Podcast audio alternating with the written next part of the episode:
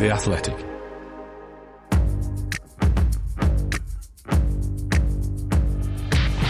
Totally Football Show today. Premier League weekend. Brentford, team called Bees, wax Chelsea. Uh, which draw felt longer? FIFA's in Doha or Brighton Norwich? And Liverpool. Could they be on for the quintuple? Four comps and Everton going down? Question mark. All that plus into Totally, the final quarter final in this Totally Football Show in association with Paddy Power.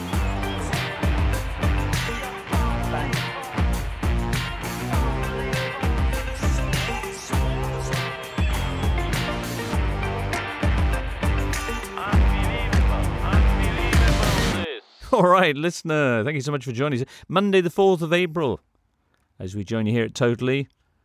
And three more reasons to get excited are Daniel Storey, Matt Davis Adams, and Charlie Eccleshare, who join us for the show today. Hello. Morning. Morning. Good morning. All right. Charlie, you're in the quiz later. I am. Yeah. It's, Okay, uh, then. It's tense. Is it? It is. Yeah, I saw Dom in the office last week, and the opposite of trash talking. It was more just me saying how nervous I was, him saying how nervous he was. Your win, no, your win. Um, so yeah, it, it is. But I trust you were like about two inches, faces about two inches apart as you did this. No, I'm more nervous. Flecks of phlegm, you know, very much. peppering So. each And it's all visage. psychological warfare. You know, just getting in Yeah. each other's heads. Just As in jock straps for the weigh-in as well. Yeah, enduring image. Uh, For subscribers so. only, that. So, uh, well, that's coming up at the end of today's show. Then uh, that's a little treat to try and retain people's interest as we pile through a lot of, to be fair, pretty remarkable stuff from the weekend. There's also a bit on the World Cup draw and that, and all sorts of other things. But let's get a quick roundup of the Premier League scores to begin. A shock result of the weekend: Brentford's 4-1 win at Stamford Bridge. Elsewhere, the top two, Liverpool and Man City, both had 2 0 wins over opponents from the bottom three Liverpool against Watford, City at Burnley, and they remain separated by just one point. The race for fourth saw Man United drop points again, this time with a 1 1 draw at home to Leicester. Spurs moved in into fourth place with a 5 1 statement win over Newcastle. Arsenal, meanwhile, playing Monday night at Palace. Further down, Wolves beat Villa in their local set two. Brighton and Norwich stayed on brand with a goalless draw. Leeds, Southampton finished 1 1. And West Ham beat Everton 2 1 to leave the Toffees teetering precariously on the edge of the bottom three. Ahead of them, a midweek clash at Burnley. Ooh. All right, much to discuss. We begin at Stamford Bridge. You're listening to the Totally Football Show, sponsored by Paddy Power and part of the Athletic Podcast Network. Bruma. He's given Ziyech the slip. Eriksen alongside, joined by Toney. It's Eriksen! They've turned it around. And Christian Eriksen has come back to Stamford Bridge to haunt Chelsea with Brentford, just as he did with Tottenham Hotspur. The bees are buzzing, etc. Saturday afternoon. Busy weekend as well for their social media. Brentford Twitter account asking the question Are we world champions now? While Brentford FC USA supporters say, after weeks of speculation over who will own Chelsea, we now know that it's Brentford. Hey? Yeah. Matt. Yeah, uh, just the standard post-March, April international break collapse from Chelsea. I think no need to, to read too much more into it than that. I mean, Brentford are the story here, really, aren't they? Just, just, and Christian Eriksen specifically. So I guess we ought to start ought to start with them. Just an incredible kind of ten-minute salvo in the second half after after Toni Rudiger had finally scored with one of the many shots he takes from 35 yards in, in every match this season, and, and Brentford just able to completely expose Chelsea's defence, which always looks a bit suspect when it's a back four. I think, particularly when the youngest player in it is Rudiger, who is 29 and can often find himself out of position and, and then have to recover that, which, in fairness, he's, he's very good at. Um, don't want to say too much about Thiago Silva, lest I incur the wrath of his wife, but yeah, just just one of those days, I think, for Chelsea. But yeah, Brentford. I mean, Christian Eriksen. I know we're sort of struggling to find new things to say about it, but it is remarkable to watch something which is kind of almost out of the most formulaic scriptwriter's head of man has brushed with death, promises hmm. to, to live his life to the fullest when he comes back, but to actually see it unfold, you know, week after week on television, in the time we're living in now, is such a life affirming thing. It's quite amazing to witness. And yeah, it's kind of hard with my Chelsea hat on to to do anything but feel happy for him in, in Brentford after this. I think. Absolutely, Christian Eriksen. Any thoughts on why his return has been so emphatic? A, a player who had become a little bit peripheral at Spurs and certainly for a long while at, at Inter as well. And I, I think the what Matt says about his determination to make good on what time he has in the game left. I'm sure football was put into perspective, but that perspective isn't necessarily that it's meaningless because Christian Eriksen, like all elite footballers, spent the large the vast majority of his childhood trying to be an elite footballer. And once you get there, you have to work doubly hard just to stay there. So it isn't a case of, oh, I'm going to come back. It's that you have to completely commit fully to that art. And mm. by doing that, you know, it, it becomes incredibly powerful. I also think it's doubly powerful at Brentford because if you are in that Brentford squad and you'd lost, let's say, six of the eight before Eriksen came in, I think it was, and you see a player setting a higher example in the circumstances he's doing it, how could it not be anything other than than life affirming for you as well? And that must create a team spirit of, you know, this is this is not on Christian to do it himself. We owe him to make life as easy as possible for him. We owe him to to have as much joy while he's playing for us as possible, even if that is only for six months. And it, it looks like that team spirit has basically washed over the whole squad. Mm, three goals and one assist in his four games for Brentford and Denmark. Essentially, you're saying that maybe he's rediscovered a little bit of his passion for the game in his time out of it. But I think as well with Eriksen, he is. Um, I mean, that is that is very possible. Though, though I would say, and you'll know this better than me, James. He he did recapture things a little bit at Inter, didn't he? I mean, I know he started slowly, but he was back in the team and quite important in the run in last season when they won the title. And and at Spurs, I don't think anyone watching thought it was anything other than a case of it had just gone a bit stale, and you know he, he wanted to leave, and it it was just done. Uh, but that was more about the relationship, I think, necessarily than the player. And you know the fact he only turned thirty in um, February is a bit of a surprise. I think people maybe think of him as a bit older because he did.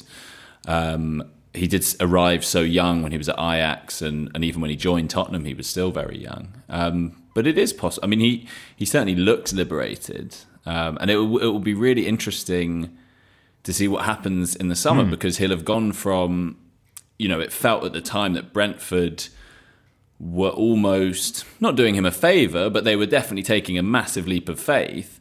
All of a sudden, if you know we are to believe, you know, which all evidence suggests is the case that he's absolutely fine and is the player he once was, then all of a sudden he it's a massive mismatch with all due respect to Brentford because he is a, still looks like an elite player.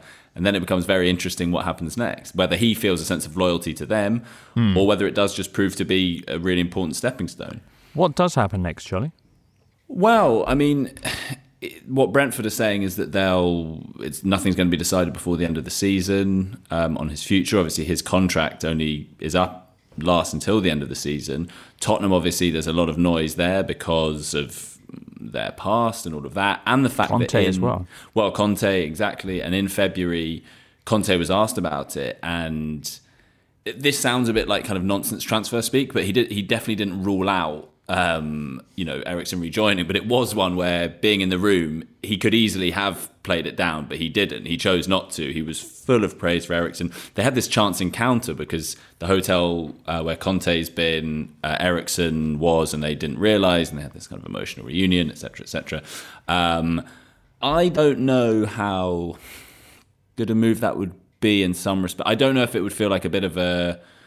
Uh, not a backward step, but mm. kind of just kind of cling on to the past a little bit, bit for both parties, and um, that can work. But we've also seen many times when it can't. But yeah, I mean, also Conte, as you know very well, he even the club's philosophy and transfer priorities are signing players like Bentancur, Kulusevski of that kind of age profile, bit younger, kind of early mid twenties, who are good now, but also have many years ahead of them. Eriksen doesn't fit that, but I don't know how much Conte personally would mind that if he had the sense he was getting a ready-made, very, very good player who could slot in and wouldn't cost anything, well, mm. transfer fee-wise anyway. Spurs may need a bigger squad next year, of course, if their uh, current Indeed. trajectory continues.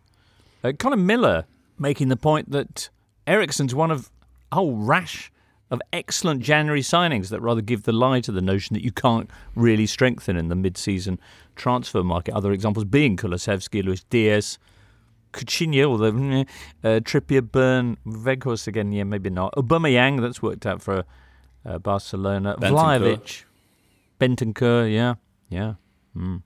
I think it's those players who um, they are motivated for their own career to move. So almost without exception on that list, they are players who needed a fresh start and whose clubs needed a freshness within the squad. And I think that's where you get that marriage where both are motivated to to make it work from the off occasionally, I think with January transfers, particularly the larger ones, and, and Luis Diaz is an, an, exception to this, is it, it, feels like the club are buying them now in preparation for next season, which means you get mm. a kind of slowish six month run in, which actually can hamper a player because you then start next season almost from behind the start line.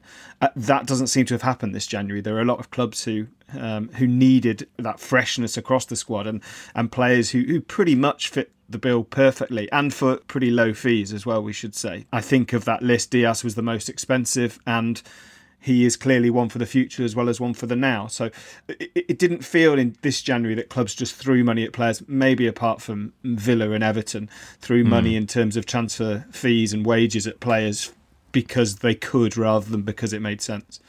Couple of other things on uh, Eriksen and Brentford. One is that you often see players returning from, say, a major knee injury or something and a little bit tentative when they come back. There's a nervousness about getting stuck into the tackles. For me, I would be terrified in his position going back onto a, a football pitch. And maybe that says more, more about me than him, but it is extraordinary how he does seem liberated uh, by his return.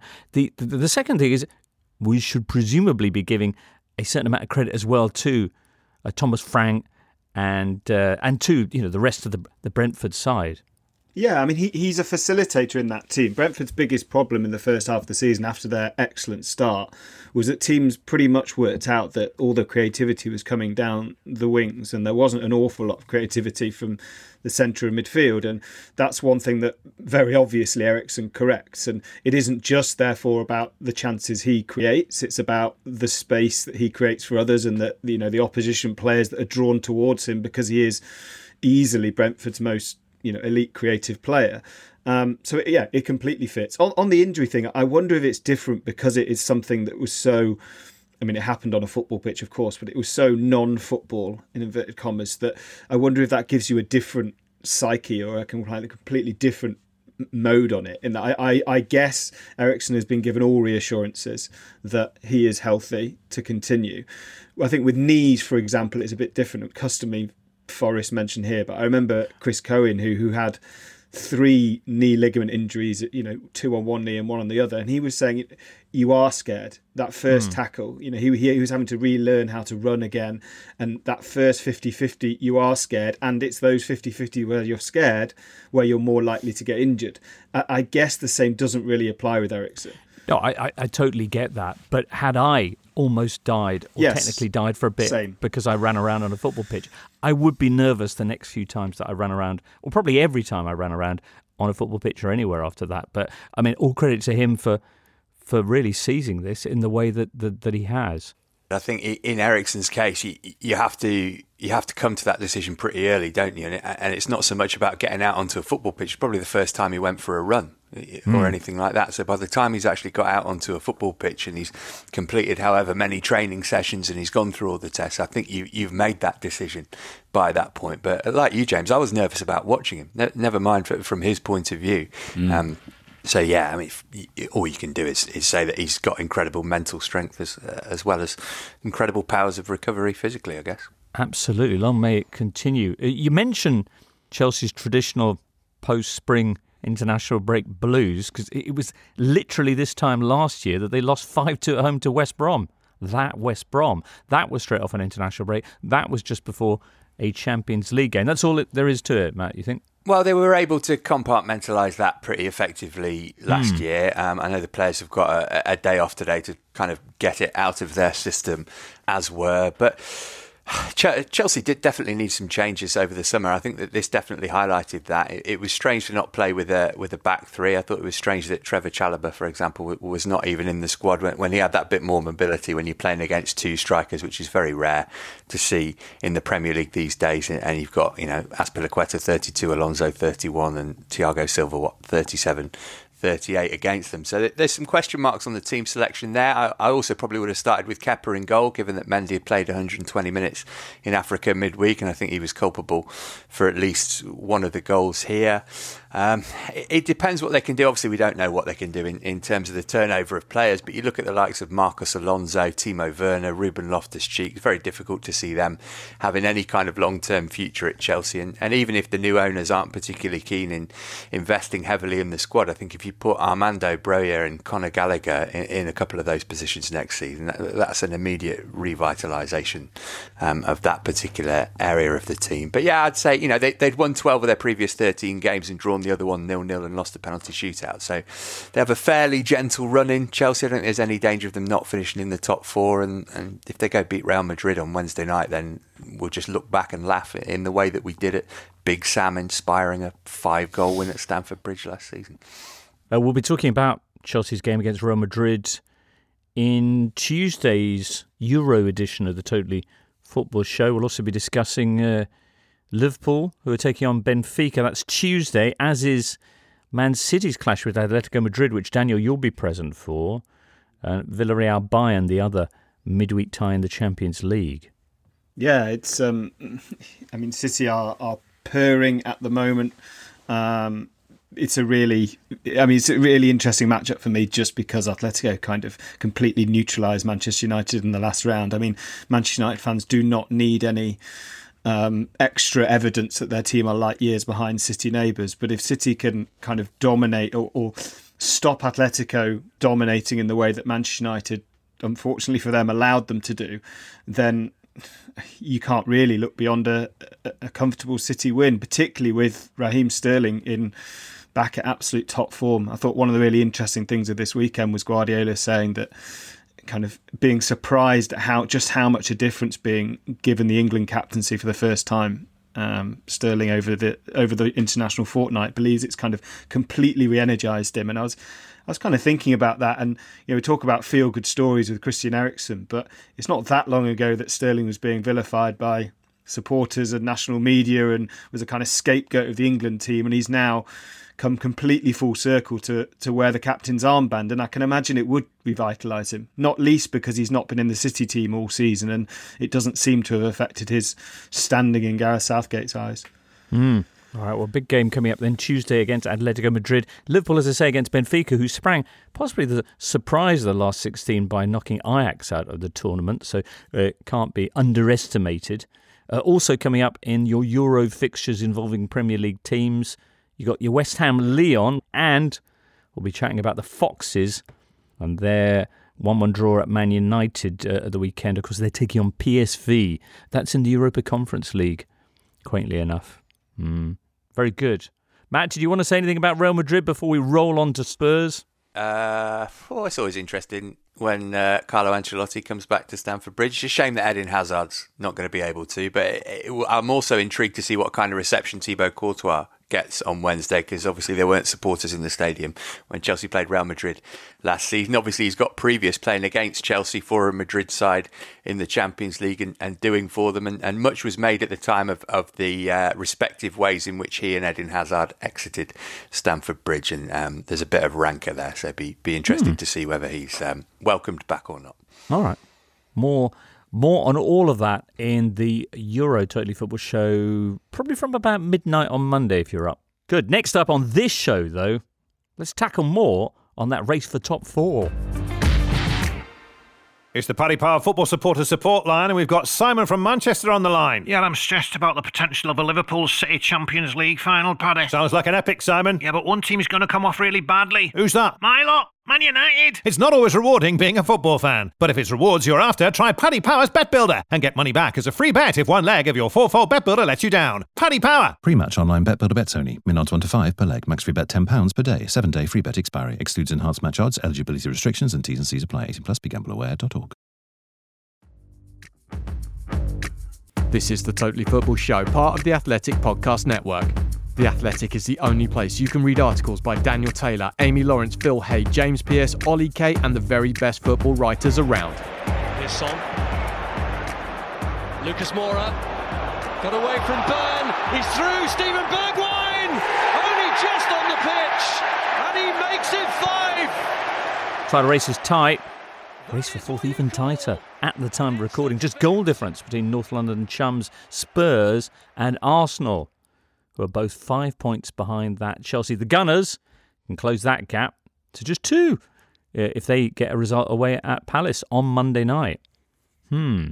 Meantime, Spurs, they're the team that's laid down a marker with that 5 1 win over Newcastle. Daniel and Charlie, you were both there to witness this. Very much so. Yeah. Um, they're, they're in a really good run of form now. I mean, five league wins in six Spurs, and um, does feel like it's clicked, certainly in an attacking sense. I, I saying earlier, it's a little bit reminiscent of Liverpool in 2013, 2014, when they've got this incredible front three, and, and they just look like scoring so many goals in all the games they play. And and yesterday was all about the fact that you had Kane and Son who were brilliant again. Kulusevski as well has added so much to to really complete that front three. He gives them actually another link man, someone who can stitch things together that they haven't really had since Eriksen went, or they've only really had Kane to do it. They've been so reliant on him to provide that creativity. Now they also have Kulusevski. Son is back on one of these hot streaks and, and looks so hard to play against. Um, but also you've got this situation where Emerson Royal came in, who's had a bit of a hard time this season. Matt Doherty has often, you know, for the majority of his Spurs fans, been a bit of a figure of fun, and he's over on out of position on as uh, left wing back. Emerson Royal, who's really a fullback, essentially out of position on right wing back, and both of them score. They combine for uh, the fourth goal. It just feels like the what Conte wants, where he wants the system almost to be king. That anyone can just come in and it doesn't really matter so much because they're all so well drilled. They all know exactly what they're doing. This and he was he really warmed to that theme after the game, and I think it was one of the most satisfying performances for him. Uh, you know, wing back to wing back is kind of that platonic ideal of, of a Conte team, and, and so seeing it done by the essentially the third choice left wing back to the second choice right wing back says a lot. There was a moment it switched a couple of weeks ago when Conte, having been quite reserved about this team's ambition, suddenly was it was almost like a manifesto launch. It was like, yeah, we're going for the top four, we're in this race, and you can see all the players are echoing that as well. It's clearly uh, the message, you know, we're we're coming for you, Arsenal, and the the momentum does feel like it's with them at the moment. Um, that they, uh, yeah, they're on a really really good run. Christian Romero as well, absolutely sensational again. The um, Charlie's absolutely right when he says that kind of the system is king because you you got the sense yesterday that Conte, the way that front three were playing, Conte could probably have put Eric Dier at right wing back and I don't know, uh, maybe Joe Rodon at left wing back, and it would have sort of still sorted itself out because he he asked those players to get so high up the pitch that they demand that the game is stretched wide and that a defence is stretched wide, and then you've got what was basically a, a, a sport inside it inside the game, which was Dan Burn kind of having to run out to put out various fires, and every time he kind of was forced out of defence. First time it was Kane, and then it was Son, and suddenly it was Kulusevski who was having to chase, and he just kind of looked like a man who who didn't know where to go. And that's the system being king because when you stretch the pitch that much and you provide that width so high up the pitch, it means that Kane's Son and Kulusevski can basically be within about 25 yards of each other and all change position, all link with each other. And it's it's basically impossible to stop once they get it right, I think. Is that something you can do against this Newcastle side, but not against all teams? Uh, I think, yeah, I think it, it, it helps that that Dan, what Dan Burns good at is heading out crosses and organising a defence. What he isn't good at is getting dragged into various different positions off uh, across the pitch. He's not particularly quick. Fabian Schär isn't particularly quick. Uh, Newcastle actually frustrated Tottenham really well by sitting deep in the first half, and Spurs mm. were probably lucky to to go in at half time level. But they just had that 20 minutes where it clicks, and, and I think yeah, you can't stop that. The issue is for Spurs is going to be, as they know, is when teams a their defense is not quite on it, or their central midfield isn't quite on it, and it allows teams to get a bit of a head of steam against them because then that front three can be a little bit isolated. But against the weaker sides, with that platform, there should be no problem in winning those games. I think. But what I think is really interesting, two. I mean, one Newcastle, they, they run a decent run defensively. I mean, they hadn't conceded more than a goal in their previous eleven games, um, as in in the same game. Um, you know, so it wasn't like a complete cakewalk for Spurs uh, in that sense. That said, they did sort of fall apart defensively after conceding the first. But the other interesting thing is that you know when you play Tottenham, everyone knows the way to play against them and to make life difficult for them is to sit deep. Don't push onto them. Don't allow them those spaces that Conte desperately wants to try and exploit. But what they do so clever, and I don't know exactly how they do this, is they kind of lay traps and force you out. Like in, in the West Ham game, David Moyes, you know, a manager who we associate with being able to organise a defence and get them to sit back and frustrate, clearly knew this, and yet they were weirdly playing a sort of high line, and it's because to some extent anyway they they they force you out with with some of the clever movement. I mean kane does it and they leave these spaces in. So even though you know that the way what you're supposed to do it's really hard to then do it. And newcastle for the first 40 minutes did that quite well but as soon as they conceded they looked completely frazzled and i think that will happen uh, to, to other opposition again because this front three is is so fluid the way it moves it, it is really hard to just sit and keep your shape I think mm. one of the one of the reasons maybe for that is that Kane and Son, as well as being brilliant at pretty much everything else, are fantastic shooters from outside the box from 25 yards. Mm.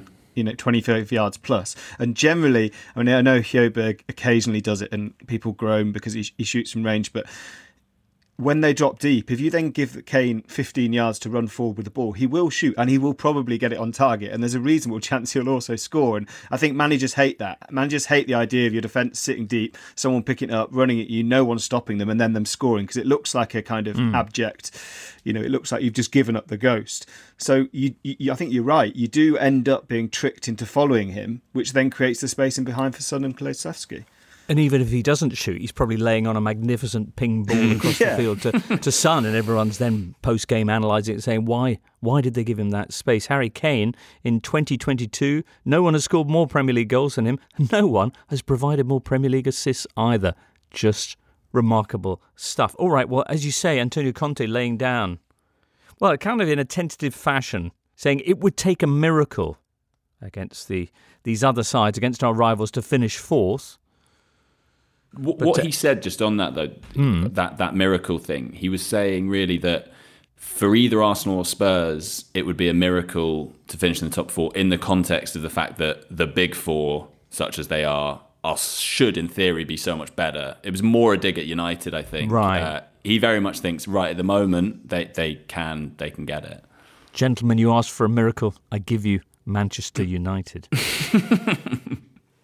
Just on the um, on the top four thing, do, do we know when this Spurs Arsenal game is going to be slotted in yet? Because that, that feels really significant given that Arsenal have got a run of Chelsea, Man United, and West Ham three games in a row. And if, if it comes somewhere during that and, you know, they've lost a bit of form by that, uh, maybe that would be telling, or are they keeping it for like the, the penultimate yeah. game?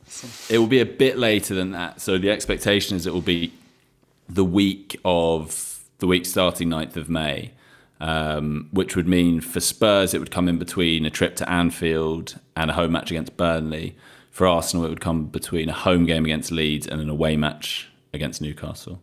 So that it won't quite be that nightmare run, but um, yeah, it's it's going to be massive. Um, and and Sky will want that game, understandably, as given that it's a kind of free form where it goes in the calendar, they will want that as late as possible. I, I saw May the 12th mentioned, which it says the, mm. the Thursday of that week that Charlie mentions. And they will want that because it, it kind of feels like next weekend is the title potentially the title shootout. Guardiola certainly says he expects both Liverpool and City to win all their other games.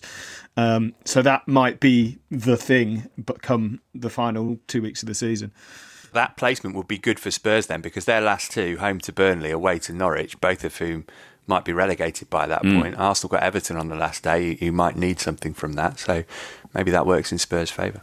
Remarkable. All right. Well, Daniel, just mentioning the fact that Man City hosting Liverpool next weekend, we'll be having a look at how they got on this weekend and the other Premier League results in a second or two. Keep listening for Charlie Eccleshare versus Dom Fifield in the Inter Totally Cup, sponsored by Paddy Power.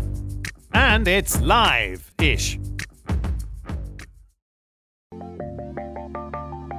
We're sponsored for this episode of the Totally Football Show by Shopify. Shopify is the global commerce platform helping you sell at every stage of your business. From the launch your online shop stage to the first real life store stage, all the way to the did we just hit a million orders stage, Shopify's there to help you grow. From their all in one e commerce platform to their in person POS system, wherever and whatever you're selling, Shopify has got you covered. Shopify helps you turn browsers into buyers with the internet's best converting checkout, which is up to 36% better compared to other leading commerce platforms. Plus, you can sell more with less effort thanks to Shopify Magic, your AI powered all star. And what's more, Shopify's award winning 24 7 support is there to help your success every step of the way. Because businesses that grow, grow with Shopify. Now, because you listen to the Totally Football Show, you can sign up for a $1 per month trial period at shopify.com slash totally, all in lowercase. So go to shopify.com slash totally to grow your business no matter what stage you're in. That's S-H-O-P-I-F-Y dot com slash totally.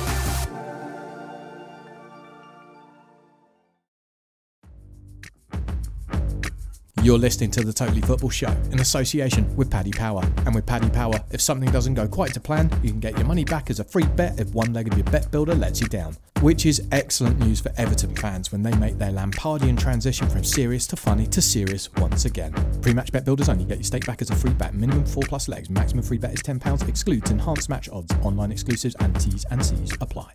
Oh, look, they had a World Cup draw on Friday. Who sat through this? Not me. I was in the air, fortunately, oh, Were watching my son watch Encanto on an iPad, and I think I probably had a much better time than, than anybody watching Jermaine Jenas. I thought you meant trampolining, Matt. Hmm.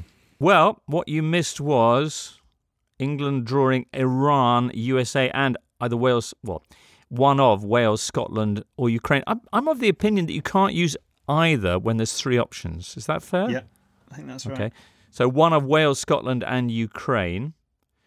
Elsewhere, group draw highlights included Spain and Germany both getting lumped into Group E together. Ghana and Uruguay both in Group H together. Luis Suarez, yeah. Uh, and Brazil, Serbia, and Switzerland in the same group, which is exactly how it was in the last World Cup as well. Which is the group of death? Well, here's Colin Miller's answer. This is a trick question. Every group is being played in Qatar stadiums constructed by migrant workers who endure appalling conditions and resulted in multiple fatalities. So each one is a group of death. I'd Boom. say it's I'd say it's that answer and also Group F. What's in Group F, Daniel? Well, Group F I think is the most interesting. That's Belgium, Croatia, um, Morocco, and I should remember the other one if I'm going to talk about it. Uh, Canada. Ooh.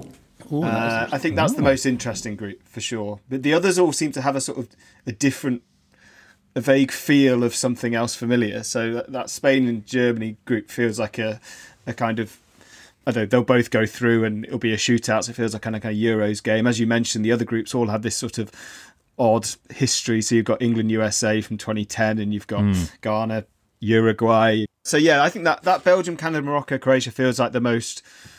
I've simulated a World Cup draw, and this one looks tasty. Group Right. Nice. Fresh. Uh, Iran v USA in the uh, in the England group as well. That Repeat of 1998 one. Yeah, yeah. remember Yeah. that the, the most politically charged game in history with its own Wikipedia page. Is that right? Was it Saint Etienne? I went to that, I think. The uh, there will there'll be lots of unfamiliar things as well, and I think that a lot of them will kind of dawn on us only as we get closer. One of them is the fact that the first game's at 10 a.m. on a Monday. I mean, it's an interesting looking game, Senegal against the Netherlands, with your Mane against Van Dijk subplot, but it's 10 a.m. on a Monday morning. I think the thing that's going to be weirdest that will dawn on people who who remain in you know aren't going and remain in England is that it's going to be dark by like 4 p.m. So there's no you know there's no beer gardens. There's no well there is. You're in two coats watching it inside probably than outside. So that that that does feel odd. You sort of well throwing your beer in the air, but if it freezes in midair, it's not got quite the same. I bet there will be beer gardens. They don't Oh, there will be beer gardens, There I'm sure. will, yeah. yeah. Maybe All sort right. of a, maybe a sort of a mulled wine craze could hit. Yeah, that might be nice. 10 a.m. on a Monday. So is it going to interfere with this recording? Have they not thought of that? That's a very good question, actually, uh, Charlie. We have been in talks with FIFA over this, and we can reveal our World Cup schedule in due course. But I think we'll probably wait for the game to finish before before revealing our thoughts. Excellent. All right. Well, let's uh, let's get uh, some opinions about the top two ahead of their meeting next weekend. City winning 2 0 at Burnley and Liverpool 2 0 winners at home to Watford. Any fresh conclusions before the, the, the meeting at the Etihad? I think the whole narrative of the game is that there aren't any fresh conclusions. That's kind of entirely the point. Is that for seemingly two months, these and it feels now feels like that for the last three years that these these teams win incessantly and for about two months until they play each other to create this grudge match in which both of them know exactly what the other will try and do and yet are perfectly capable of stopping it with their own weapons. So Liverpool will try and start very quickly. We might see a return to that Jurgen Klopp 4-2-4 with the four forwards that he's tried to play against City in a kind of relentless steamroller in the first 20 minutes. And if they score in that period, I think they'll win the game. And if they don't score in that period, I think they won't win the game. I, I, I honestly think that's it, it, sort of reverts to type, and yet it, it manages to still be incredibly entertaining because of the quality of players on show. I just think the good, th- the really good thing is that this time they will actually play each other. I think the, the only thing missing from that last run was that from in 2018-19, from mid March when Liverpool drew with Everton, they both just won all their games, which was exciting to a point, but there wasn't that kind of heavyweight battle between them. So uh, whatever happens, I think that is to be cherished. Even if the game itself is a letdown, just the build up and that feeling of excitement and, and the sense that because of that recent history of City just winning all their games. I know Liverpool. The, the, talk is that you know it's just a game they can't afford to lose, which is true. But you do feel this is their this is their one shot to have it in their own hands, and mm. um, you know it's it's a folly to rely on anyone else to do a favour against City. Yeah, when City take the lead, as they did in this clash at Turf Moor at the weekend, they always win this season. They haven't dropped a single point from a winning position in the Premier League. No team in the league's history has ever gone a full season without dropping a point from a winning position. Just throw that little stat in there. Of course, we'll be talking about Man City Liverpool more on Thursday. But as for, well, Watford and Burnley, the beaten sides here, Burnley, were they saving something perhaps for Everton's visit on Wednesday? Everton, you'll recall, are just three points clear of Watford, who they have a game in hand on, and only four points clear of Burnley, who they don't, and who they visit in that very key game midweek. Hmm. Don't, don't think Burnley were saving anything. I don't think they've got anything. I mean, uh, having seen them live recently, uh, their defending is absolutely atrocious to, to the point of being non-existent. I, I think they're absolutely nailed on to get relegated at the moment, despite really? the long grass at Turf Moor, um, you know, which they're trying to use to their advantage. But they can't defend. They haven't scored in any of their last four games. They've got Everton and Norwich next. I mean, even if they win those two, can you see them winning any other game between now and the end of the season? Not based I, on on what they've shown us. I I can because I'm kind of hardwired to think that they will. I mean, they, we should say that Everton are the best team to play at home at the moment. Everton haven't won away since they mm. won at Brighton in August, um, which is a heck of a long time for um, for Everton under various different managers as well, and no one's been able to get a tune. We've Lampard has sort of slightly scaled back his "Where are your bollocks?" Um, comment hmm. to the players from last weekend, which is is nice to see. But they weren't. I mean, maybe they did show more of their undercarriage and the fact that they had a man sent off and committed quite a lot of fouls against West Ham, but it doesn't seem to have done them any good. Mm. I can see Burnley winning that game, and I think if they do win that game, I think Everton will immediately fall into absolute abject chaos because, um, yeah, I, I, it's all very well having games in hand, but games in hand are counterproductive for Everton at the moment because they lose it and everyone feels worse about themselves. Right. Well, they have such a terrible run it as well. So they're at yeah. Burnley midweek, then they're at home to Man United, which, eh, but still Man United. Then they're at home to Crystal Palace, then Leicester, then they're at Liverpool, then they got Chelsea, then they're at Leicester. Their last two games are at home to Brentford and then away at Arsenal. That is, I mean, it's by far the worst running of any of the sides down at the bottom. Do you think then that just as Charlie, I think, dubbed this Saturday's game as the end of the title race, one way or another, that this is going to be the key match Wednesday for the relegation battle? Yes, definitely. Yeah, but Everton do have two games against Leicester to come, and, and Leicester Mm. might very well be focused on, on the Conference League at that point. So I think I think that's a potential cheat code for them. But yeah, this is obviously a massive game, and Everton are, are so dreadful. It might help them they don't have Michael Keane for this game because he's up there for for the worst players in the Premier League this season. That's a positive, you think, Matt? I think so, yeah. Based on, on how he's performed throughout this season, um, you'd say it has to be. But I mean, who's going to come in who's any better? I suppose maybe Mason Holgate goes back to defence, and, and maybe Dele Alli gets a game. But they are dreadful, aren't they? I mean, as as Daniel says, very interesting to see Frank Lampard go from from stick to carrot, but it, it already feels a bit desperate. And even even though he did that and kind of praised his players in in the post match interview, his reaction to Keane getting sent off, I thought was very very telling. That kind of smirk of ah, these chumps, they've they've done it again. What, what am I working with here, kind of thing. Do you go from looking for bollocks to facing the sack? I wonder. could be the Nice. could the prospect. Uh, with the, the scoreline and it, it- the the way the game went, it seemed like Everton made a bit more of a go of it at actually getting a point away from home this time. I, I should mention, by the way, that it's not just away from home they've been struggling since the start of October. No one has taken fewer points in the Premier League than Everton. they, they they show a bit of fight, but then as it's almost like the games in hand th- theory, and it becomes counterproductive in that they haul themselves back into the game as they did against West Ham after being pretty poor in the first half, and then something goes wrong that means they end up losing the game two hmm. or three times over. And, Usually, and it's a red can- card. yeah, and that that becomes that seriously does become counterproductive because it suggests to players psychologically that we need to, you know, we need to almost get back into a game three times just to take a point, and that must wear down your spirit. There must be a feeling, a mood at the moment of, at, Everton that you know, Lampard's got two options in in terms of what he's saying. It's either that the players aren't trying, which is what he, he intimated last week, which is his job to solve and is pretty worrying scenario, or that it's the players are playing so badly and so low on confidence that it looks like they aren't trying, which is just as bad because again, it's it, it has to come down to him now to improve them and. Um, you know there aren't any more transfer windows left. Everton have done all their business, and things haven't improved. It is, it is interesting looking at Lampard, and we'll come on to it maybe later. Steven Gerrard, who's taken a similar kind of, well, I mean, what did he say? It was kind of extraordinary that you Yeah, know, yeah, the, I'm- I'm- I'm players write- aren't good enough. Yeah, I'm going to um, write on this later. He, he said he basically said, "Look, I'll after the weekend." He said, "Look, if these players aren't good enough, I'll buy loads. I'll find some who are." And you think, well, nine of the fourteen players you used this weekend arrived at Villa since June 2020. Like you can't just keep buying a new team. Mm. But but exactly, and, and it just feels like you know I think a lot of people I find it really interesting because Lampard is widely loathed, and that's maybe maybe that's obvious given he played for Chelsea, was very successful, seems self confident, you know all things we hate in an English footballer, but.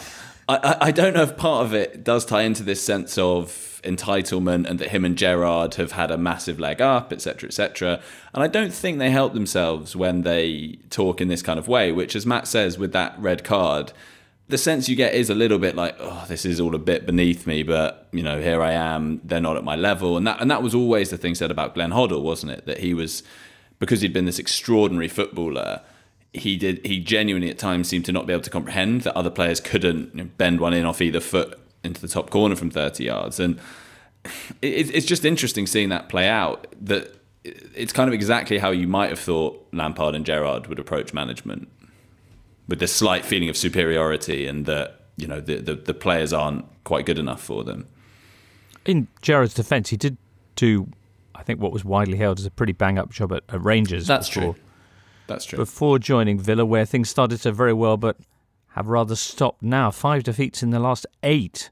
Of course, the last one coming in a match which they don't care very much about, but will certainly do, as we learnt on Thursday. Uh, the game at Molineux finishing 2 1 to Wolverhampton Wanderers. Steven Gerrard, it's a game we never turned up for. The players in the building have to help me fix it now. If not, we will get players who will help me fix it.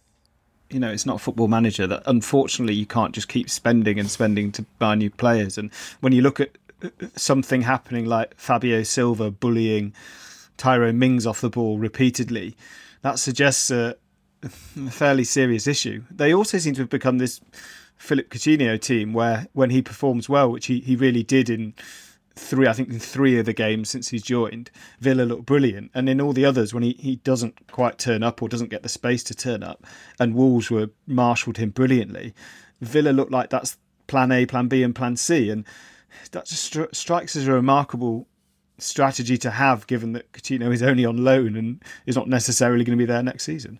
Mm. That, and that again, that speaks to the kind of almost transience that Gerrard seems to be using as a way to to manage. In that if Coutinho's not going to be there, and he's saying, "Oh, the, all these players, well, they're not going to be here." Next season. Well, there's still quite a few games of this season left. You know, if, we, if we if we finish the pod today and Charlie texts me and says you were crap today, but I'm stuck for people for the rest of the season, so I'm still going to keep using you for, for future pods. Am I going to do as much prep for the next one? Probably not. You know, am I going to turn up on time? Maybe, but it just seems very short termist to say that. But but but Matt, if Charlie says, uh, uh, you know, clearly he wouldn't, but if he were to say, if you don't start doing some prep I will get other correspondence in, then you you, you might. And I, I mean, it's the. I mean, for clarity, I, I, have done some prep, but also I'm, I'm, a very I'm a very modern type of podcaster in that I, I benefit much more from an arm around the shoulder than a kick right, up the bum. Right. So I'd, I'd rather he said, "I thought you did this well, but this is where you can improve." Mainly the Tony uh, quiz, is that what you're saying? uh, producer Charlie's just been on to say, "Can you clarify that it's producer Charlie?" he's talking about rather than Charlie Eccleshare. He's unaware that Charlie Eccleshare often sends around post podcast thoughts about everybody else's. I like to keep people on their toes. uh, Wolves, seventh place will guarantee them the drama that is the Conference League, uh, the Europa Conference League, uh, next season, unless Palace win the FA Cup. Uh, the club currently in that prestigious seventh place uh, are Man United. Can Wolves finish above Man United? Yes, of course. If Manchester United continue to be as monotonous uh, and as predictable as they are, then absolutely they can. Yes. Hmm. Man United who were monotonising their way to a 1 1 draw against Leicester, although they were a little bit fortunate, were they, to get a point from this? Should that Leicester what would have been a Leicester winner have been disallowed? Mm. I, I, I, don't think. I, I, think that was a fair intervention. I think. I think that was a, a foul. I do think there was probably a red card for a, an earlier challenge, which together maybe they think they're a bit unfortunate. And De Gea made a, a fantastic save from Wesley Fofana, and, and Leicester with a better team. So in in that sense, yes, they were lucky to get a point. Um, they just don't seem to it, it, looked with Manchester United at the moment, and, and is a perfect example. It looks like they've just arrived at the ground, walked onto the pitch, and then said, "Right, how what are we going to do today? What should we do today?" And, and the answer is, "Oh, we'll just sort of try and muddle through and work it out." But also, I mean, to use Matt's analogy, uh, Man United's producer Charlie has already texted Ralf Rangnick to say, "We will be getting another contributor." Well, this yeah. and I, I, wondered actually after this game if if Rangnick might be the worst appointment by by a big six side like ever in the Premier League because you, you, you think you know his authority in his in his advisory role is already gone. That you know that's been undermined. The players don't like him. He's made the job for his successor much much tougher. It's not like say when Chelsea appointed Villas Boas or uh, Santini came in at Spurs or whatever you get rid of them fairly quickly and there's still time to turn things around. It feels like the ramifications of this will last far longer than bringing in a manager as a manager who doesn't work out and then getting rid of it well, that is a good that is a good uh, distinction actually, because I was going to offer Nuno Espirito Santo, who I who I think is one of the more baffling six, because at least ones that have been worse, you can kind of say, okay, well I can see what they were doing, but they Spurs were kind of the beneficiaries of just how bad an appointment that was, because they could get rid of him in time A to get Conte and in time for Conte to salvage it. You're right that what's happened here when you go for that sec that second that that appointment midway through a season is arguably more important because you don't unless you're Watford, you're not. You're probably not going to get rid of him before the end of the season. Which was kind of seen with Lampard, and I do wonder if Everton would do a Watford if you know if things get really catastrophic with like four or five games left. And we're also seeing with Rangnick, and this ties into what Gerrard was. Eh, Gerrard's comments are particularly at odds with the growing trend in football management when you're seeing, you know, Antonio Conte, Jurgen Klopp, these managers who show how much of it is about coaching and that you know, on a weekend where you've got Matt Doherty and Emerson Royal combining and looking like Carlos and Cafu, that actually, yes, it's nice to bring in better players, but sometimes you do just have to make the best of what you're given. Mm. Jesse leads his new appointment, he's doing well. Three games unbeaten now for them after that 1 1 draw with Saints, who end their four match losing streak. How about that James Ward Prowse free kick A? Yes. I mean, uh, it's definitely two points drop for Leeds. Um, they they have tricky fixtures left. They also it seems remarkable. Shows how fast the season got. They only have seven games left, which, with Burnley having three games in hand, it does kind of feel like Leeds are just going to sort of claw at two or three, four, five more points, and then basically hope that nobody catches them up. Well, they're Um, what which- eight points clear at the moment. Yeah, they're eight. Uh, Hmm. they're eight points clear of Watford, uh, having only played a game more. So I think they'll be okay there. I, I think they'll be safe because of the the two wins they got. But Leeds have still got to play Chelsea at home. They've still got to play uh, Arsenal away. They're still going to play Manchester City at home. So let's say anything in those games a bonus. Suddenly they do only have probably four games left to get to get a few more points. So it was definitely two points drop. Jesse Marsch is, I mean, he's he's uber positive all the time, and he was kind of saying, "This is the Leeds I want to see. This is much more tactically what I want," which is, I presume, in the the game was far more dull than than their recent games against Wolves and Manchester United.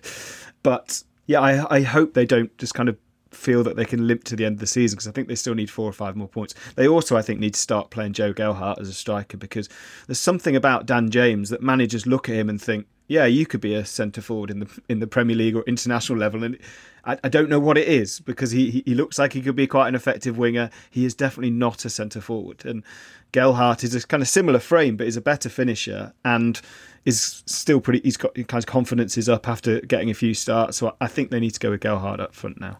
Hmm. Though There's this growing trend for non-scoring strikers, so maybe they're kind of thinking James fits that new. Yeah, paradigm. maybe we could all have a go. Yeah, I, Speaking of non-scoring strikers, Brighton Norwich, everybody. Uh, repeated stat from Thursday's pod. Nobody scored fewer goals at home in the Premier League this season than Brighton. Nobody scored fewer goals away than Norwich. Uh, it was nil-nil last time they met. It was nil-nil this time. Graham Potter, though, revealing what the problem is. Brighton fans stop shouting "shoot!" It's putting off our players.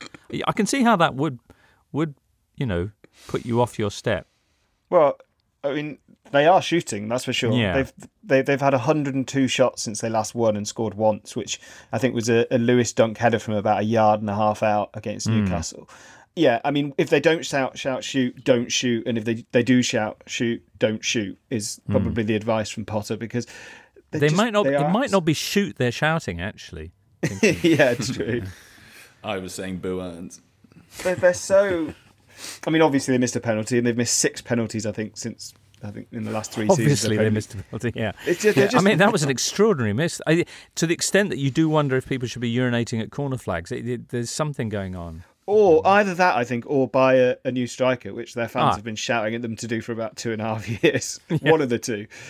Neal Maupay versus Tim Krul must be one of the aggiest striker versus goalkeeper penalty matchup. I'd love to hear the nonsense they would have been saying to Kasper one another. in Schmeichel up to wants a word, by the way. Yes.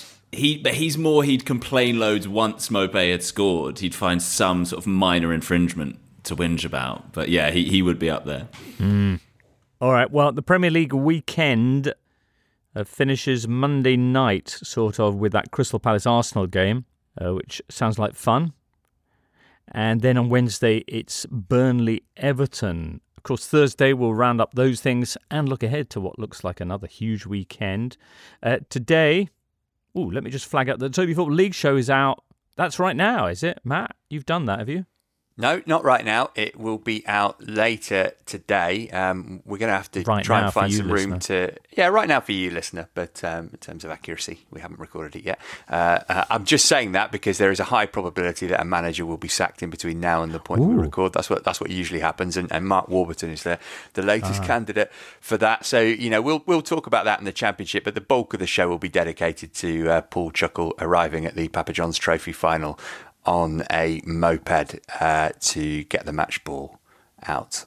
With Tim Vine. With, With yeah, Tim Ti- Vine. Vine didn't come on a moped by the looks of it. They, they both ceremoniously uh, pulled the ball out of what would be the delivery box section of the back of the moped, and yeah, uh, it was a good game actually. Uh, Rotherham beat Sutton four two, but but all anybody really was focused on was the the pre-match shenanigans. Nice. All right. Well, that and more in the Totally Football League show. Also out now or soonish, well, Tuesday, in fact, is the Athletic Women's Football Podcast. Matt, you had a busy weekend. You were at West Ham against Man City. There'll be talk about uh, Arsenal's massive win at Leicester as well, I'm sure. In that, we've got uh, Totally Football Show European edition, as I mentioned before. That's out about midnight on Monday. And if you have tickets to our live show in Manchester, oh, the date has changed because the Premier League went and moved Liverpool's game with Man United to the same night, which is bold of them. And uh, so we've decided to move our show uh, to the 9th of August. If you have got a ticket, the Lowry's going to be in touch with you. If you haven't, uh, then you can, if you want, get one for the 9th of August. And uh, we'll be discussing a bold new season for Man United and their new arrivals come August the 9th. And uh, anyway, oh, uh, but if you are in the Birmingham area and you want to come and see a live presentation of the Totally Football Show, we'll be at the Glee Club on the 10th of May. Tickets available at glee.co.uk. Mm. Oh, Matt, mention all the things you were up to this weekend. You also found time to catch the extraordinary Old Firm game.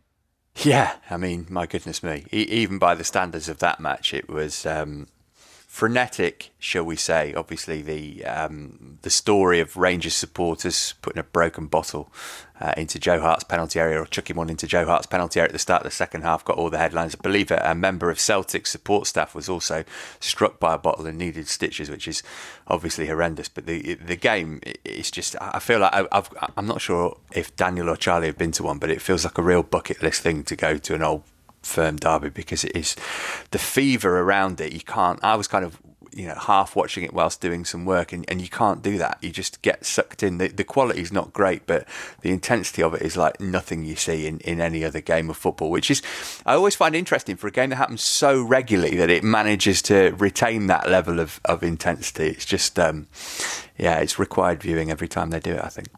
How did this one finish, Matt?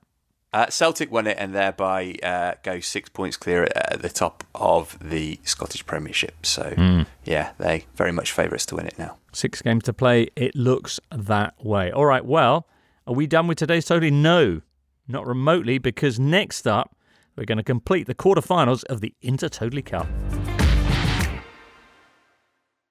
Looking for an assist with your credit card, but can't get a hold of anyone? Luckily, with 24 7 US based live customer service from Discover, everyone has the option to talk to a real person anytime, day or night.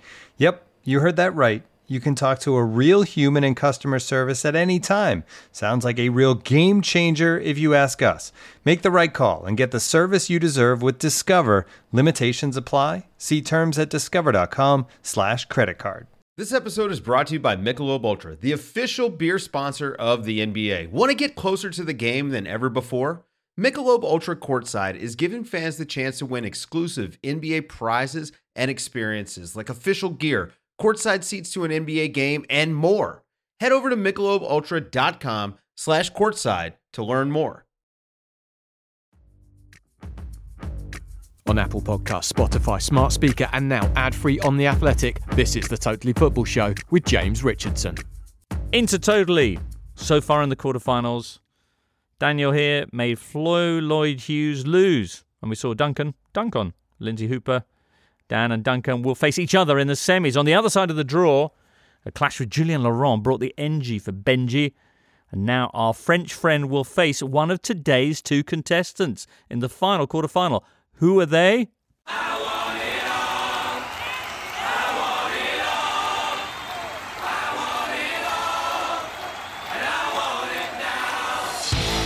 Up first, he covers Tottenham Hotspur for the Athletic, so it's nice to give him something meaningful to concentrate on at this stage of the season. He is the toast of Islington. It's Charlie Eccleshare. Mmm, producer Ben. Not sure if Spurs might have a word or two to say about that little slur, but Charlie, lovely to see you again. How are you feeling? Nervous. Really? Got those butterflies, but you know, you li- pressure's a privilege, so you know, delighted to be here. Excellent. You saw off James Horncastle in round one. Let's see hmm. who you're going to be facing this time around, although I think we already know because you talked about it before.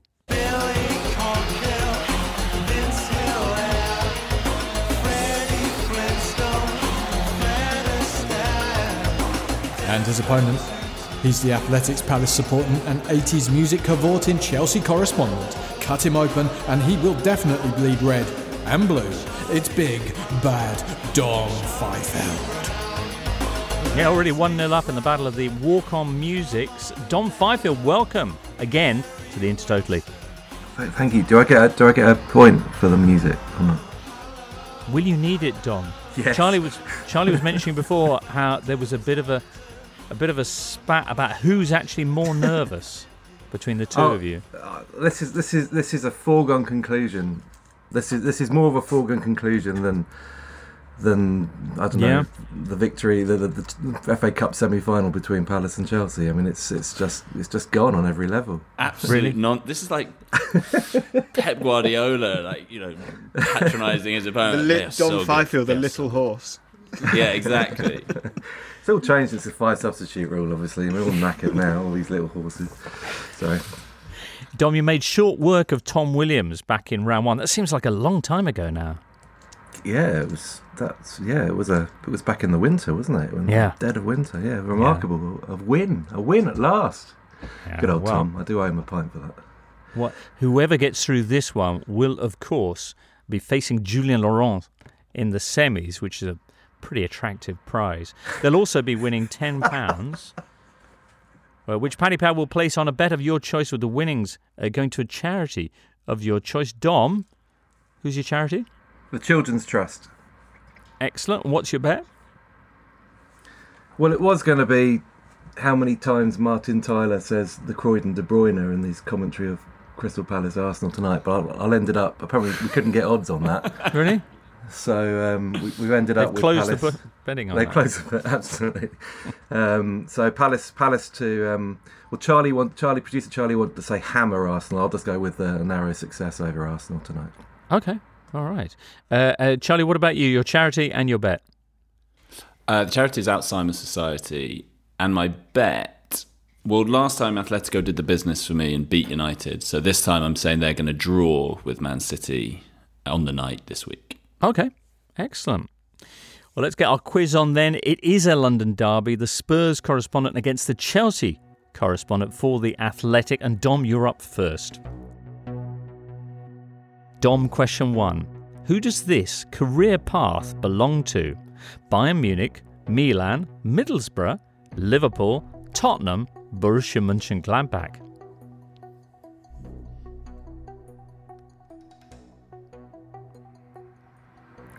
Bayern Munich, Milan, Middlesbrough, Mhm. Spurs, and then Borussia Mönchengladbach. What a journey that player went on, but who is he? Um, is it? Um, oh, what was the left back? Uh, it was the left back. Um, oh, what was his name? He had a mean left foot. Um, took free kicks. Uh, da, da, da, da, da. What's his name? That's going to really bug me. Uh, Horncastle all over again. Yeah, yeah. Oh well, like, easy. I've got another week if I'm home. um, he was called. I can even picture him. This is very. What did he look like? He was quite tall, with grease, greasy sort of slick back hair. Maybe I'm completely the wrong person. Actually, I might well have done completely the wrong person. Um, I'm going to have to press you for an answer, Charlie. Charlie, excellent. Go for Oh, it. sorry. going to have to press you for an answer, Tom. No, I can't remember. I can't remember. It's Christian Ziege, who I have That's down with one. shaved head. Didn't he have a shaved head? He had He both. had a bit of He- Yeah, he I bleached when he it arrived at blonde Liverpool. as well. Did he have a mohawk at one point? He had a mohawk. He shaved it. I interviewed him once for the Athletic. Did you? Oh, Dom didn't read it. Unbelievable. There's so much content. All right, let's move on to uh, question two for you, Dom. For which German team did Ruud van Nistelrooy play?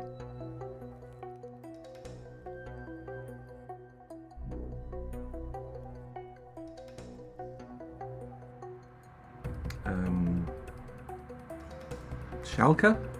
It was not Schalke. It was Hamburg. Question three Which country has appeared in three World Cup finals but lost them all? The Netherlands? Is correct, Dom. Is correct. Question four. The highest scoring Premier League game ever finished 7 4, but which two teams were involved? Um, Reading were one of them. Um, it was one of the North London teams, wasn't it? Let's go Arsenal. It was Spurs. Portsmouth. It was Oh, was it Portsmouth. Oh, sorry, apologies. Portsmouth and Reading. All right. Question five. there. Getting towards the sharp end now, Dom. For which country does Victor Osimhen play? Um,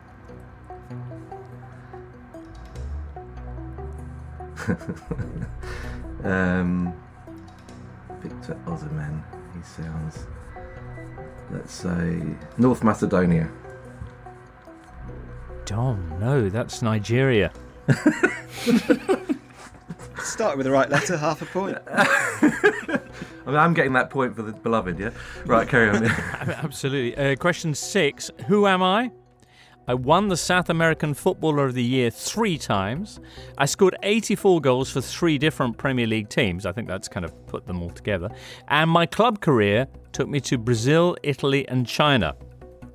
Sorry for the slightly convoluted read, but South American Footballer of the Year three times, 84 goals across three Premier League teams, and a club career that featured Brazil, Italy, and China. Hmm. Hmm. Carlos Tevez? You're absolutely right, Dom. You are absolutely right. What an answer. Which gives you a score of two out of six in this quarter-final. Is that better or worse than you were anticipating? Uh, I wasn't anticipating anything, so um, two is actually, you know, I'll Yeah. take that. All right. Will it be enough? Will it be enough? Let's find out as we ask Charlie his six questions. Charlie, question one. Who does this career path belong to? Slavia Prague, Borussia Dortmund, Liverpool, Portsmouth, Aston Villa, Sparta Prague. Could you say those again, please? Of course, Slavia Prague, Borussia Dortmund, Liverpool, Portsmouth, Aston Villa, Sparta Prague. Sorry, just once more. Of course, Slavia Prague, Borussia Dortmund, Liverpool, Portsmouth, Aston Villa, Sparta Prague. Is it Patrick Berger? It is Patrick Berger. Very good. Question two For which German team did Raoul play? That is Schalke. Yeah, a little bit of an assist there from Dom Fifield. Oh, but I'm sure you would have known that anyway, Charlie. Uh, question three. So you're now level with Dom, and you need one of the next four questions to take a place in the semi final. Julien Laurens awaits. Question three. Who did Liverpool sign for eight and a half million in 1995, which at the time was the British transfer record? Stan Collymore. Very good. And you're in the semi-finals. And Dom, you knew that one, didn't you? I knew that one. I knew that one. I'm old enough to remember that. Congrats, Right. Charlie. Well done, mate. Let's see what the remaining three questions would have brought. Uh, question four Which former Premier League manager has recently been appointed as Hertha Berlin boss?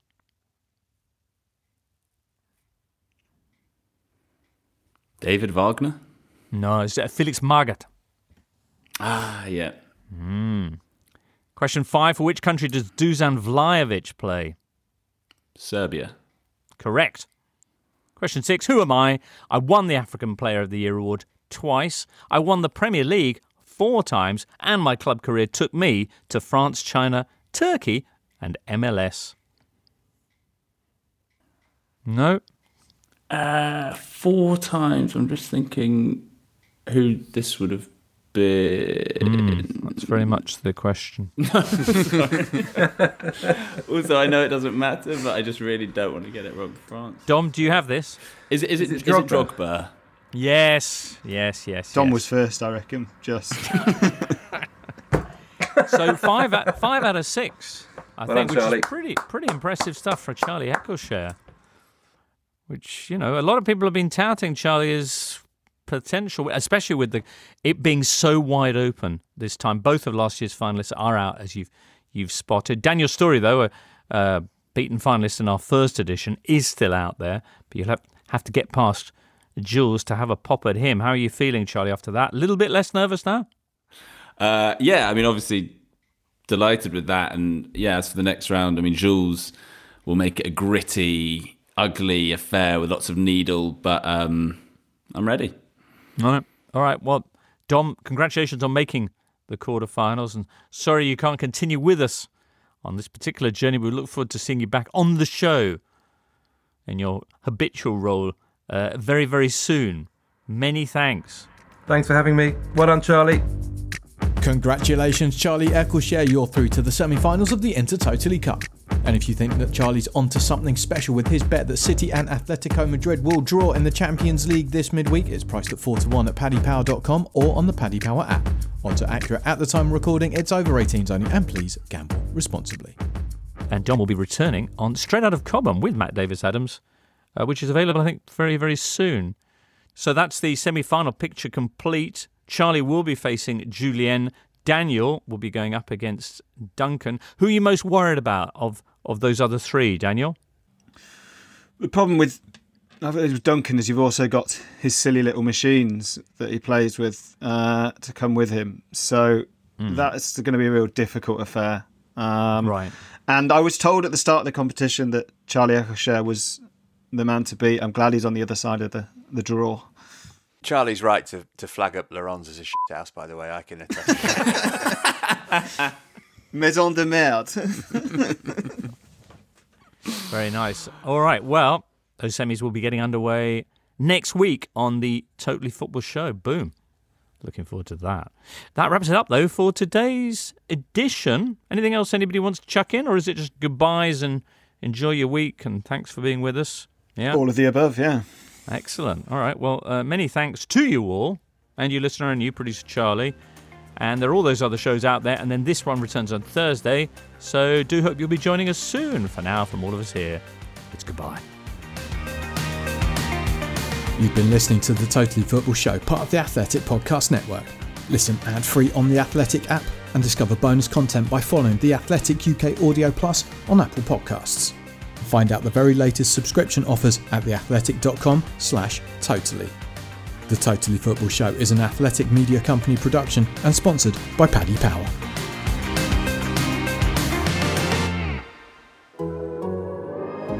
The Athletic.